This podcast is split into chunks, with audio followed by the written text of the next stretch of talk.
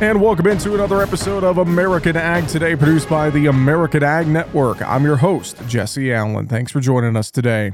Ag Secretary Tom Vilsack announced the second round of project funding under USDA's Partnerships for Climate Smart Commodities program on Monday afternoon.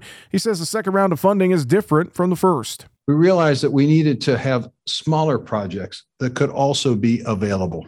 We're announcing the second phase, the phase that really is focused on smaller scale farming operations and partnerships that will, in fact, ensure full participation in this historic opportunity to transform American agriculture. We're announcing $325 million to be awarded to 71 additional projects. These grants will range anywhere from $250,000 to as much as $5 million.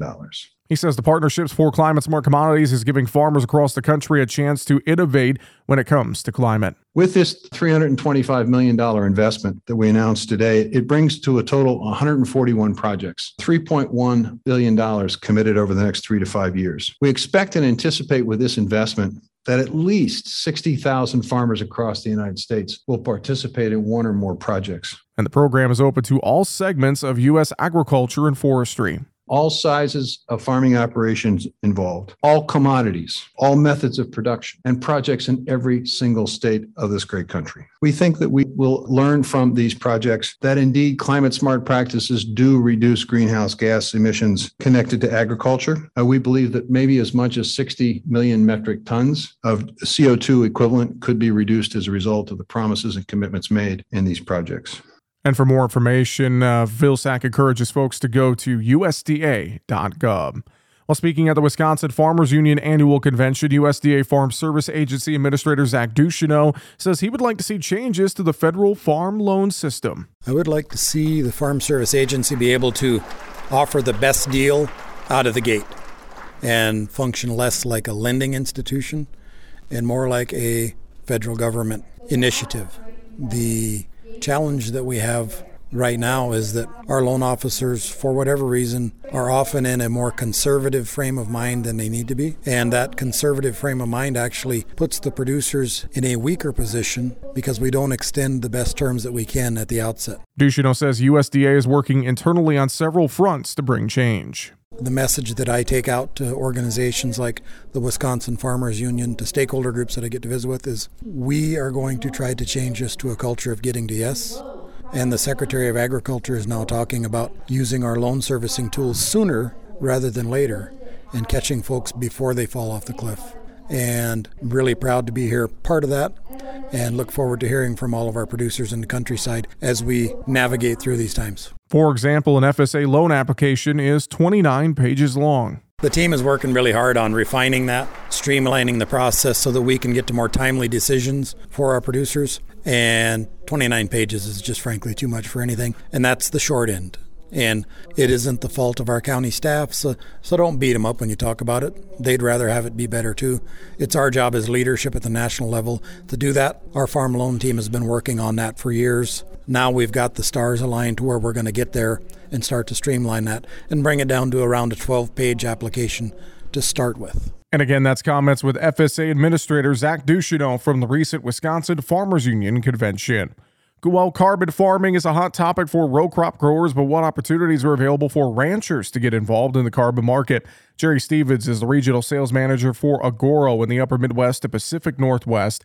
He says the carbon market is now an emerging opportunity for ranchers. The range of pasture programs are new in this industry. We're one of the few that offer those programs for livestock producers. It's really nice the fact that we can work with them to implement regenerative practices like improved grazing, do some seeding for biodiversity, and also nutrient management out there. And through that process, they develop healthier soils. They develop organic matter. And as an agronomist, an agronomy guy, and as a rancher, people know that if you have organic matter out there, it's water holding capacity, it's water infiltration. And what that does, that helps them produce forage. Much of the country was hit by extremely dry conditions last summer. He talks about how some of the carbon recommended management practices can help in those situations. The first thing I'll answer is that all these ecosystems, these range and pasture grounds, are just primed for growth. We all know how resilient they are. You get an inch of rain and it just greens up. That's a great way to sequester carbon. But let's just go back to the reason why long-term it helps people manage risk. And we talked a little bit about water, and water is key. I was with a range scientist in South Dakota recently at a stock grower association meeting, and he talked talked about the fact that an inch of water on a range of pasture, you could hold that would mean another 250 pounds of forage. You think about a cow that eats 1,000 pounds a month, that means it's an extra week with a forage for a cow like that. So if we can help people manage water infiltration rates, really what you're doing is you're helping your soil health and you're sequestering carbon, and we can pay you for that.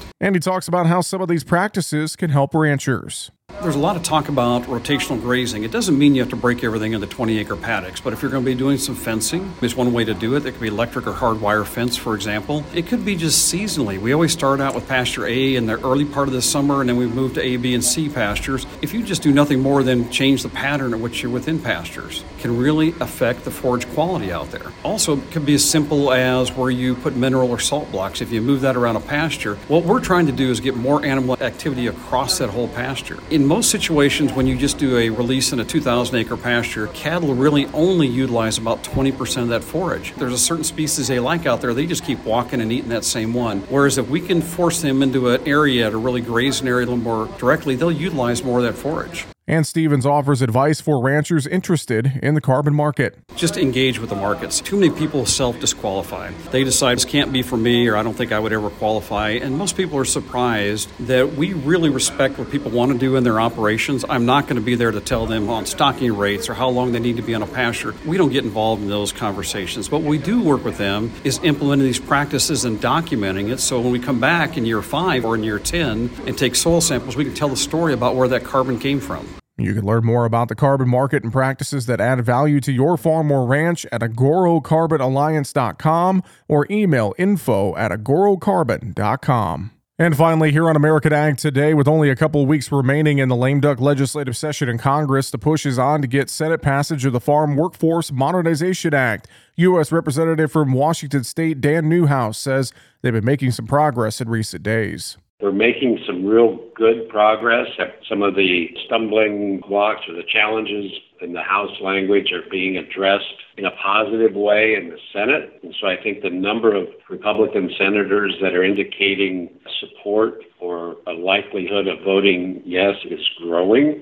One of the issues, Newhouse says, is farm wages. We just recently got the projected wage numbers, the percentage and the amount of increases that each state would see in the adverse wage rate. It's pretty significant for some states, 14-15% increases over last year.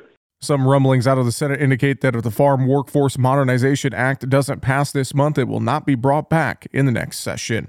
That's going to do it for American Ag Today, produced by the American Ag Network. I'm your host, Jesse Allen, wishing you and yours a great rest of your day.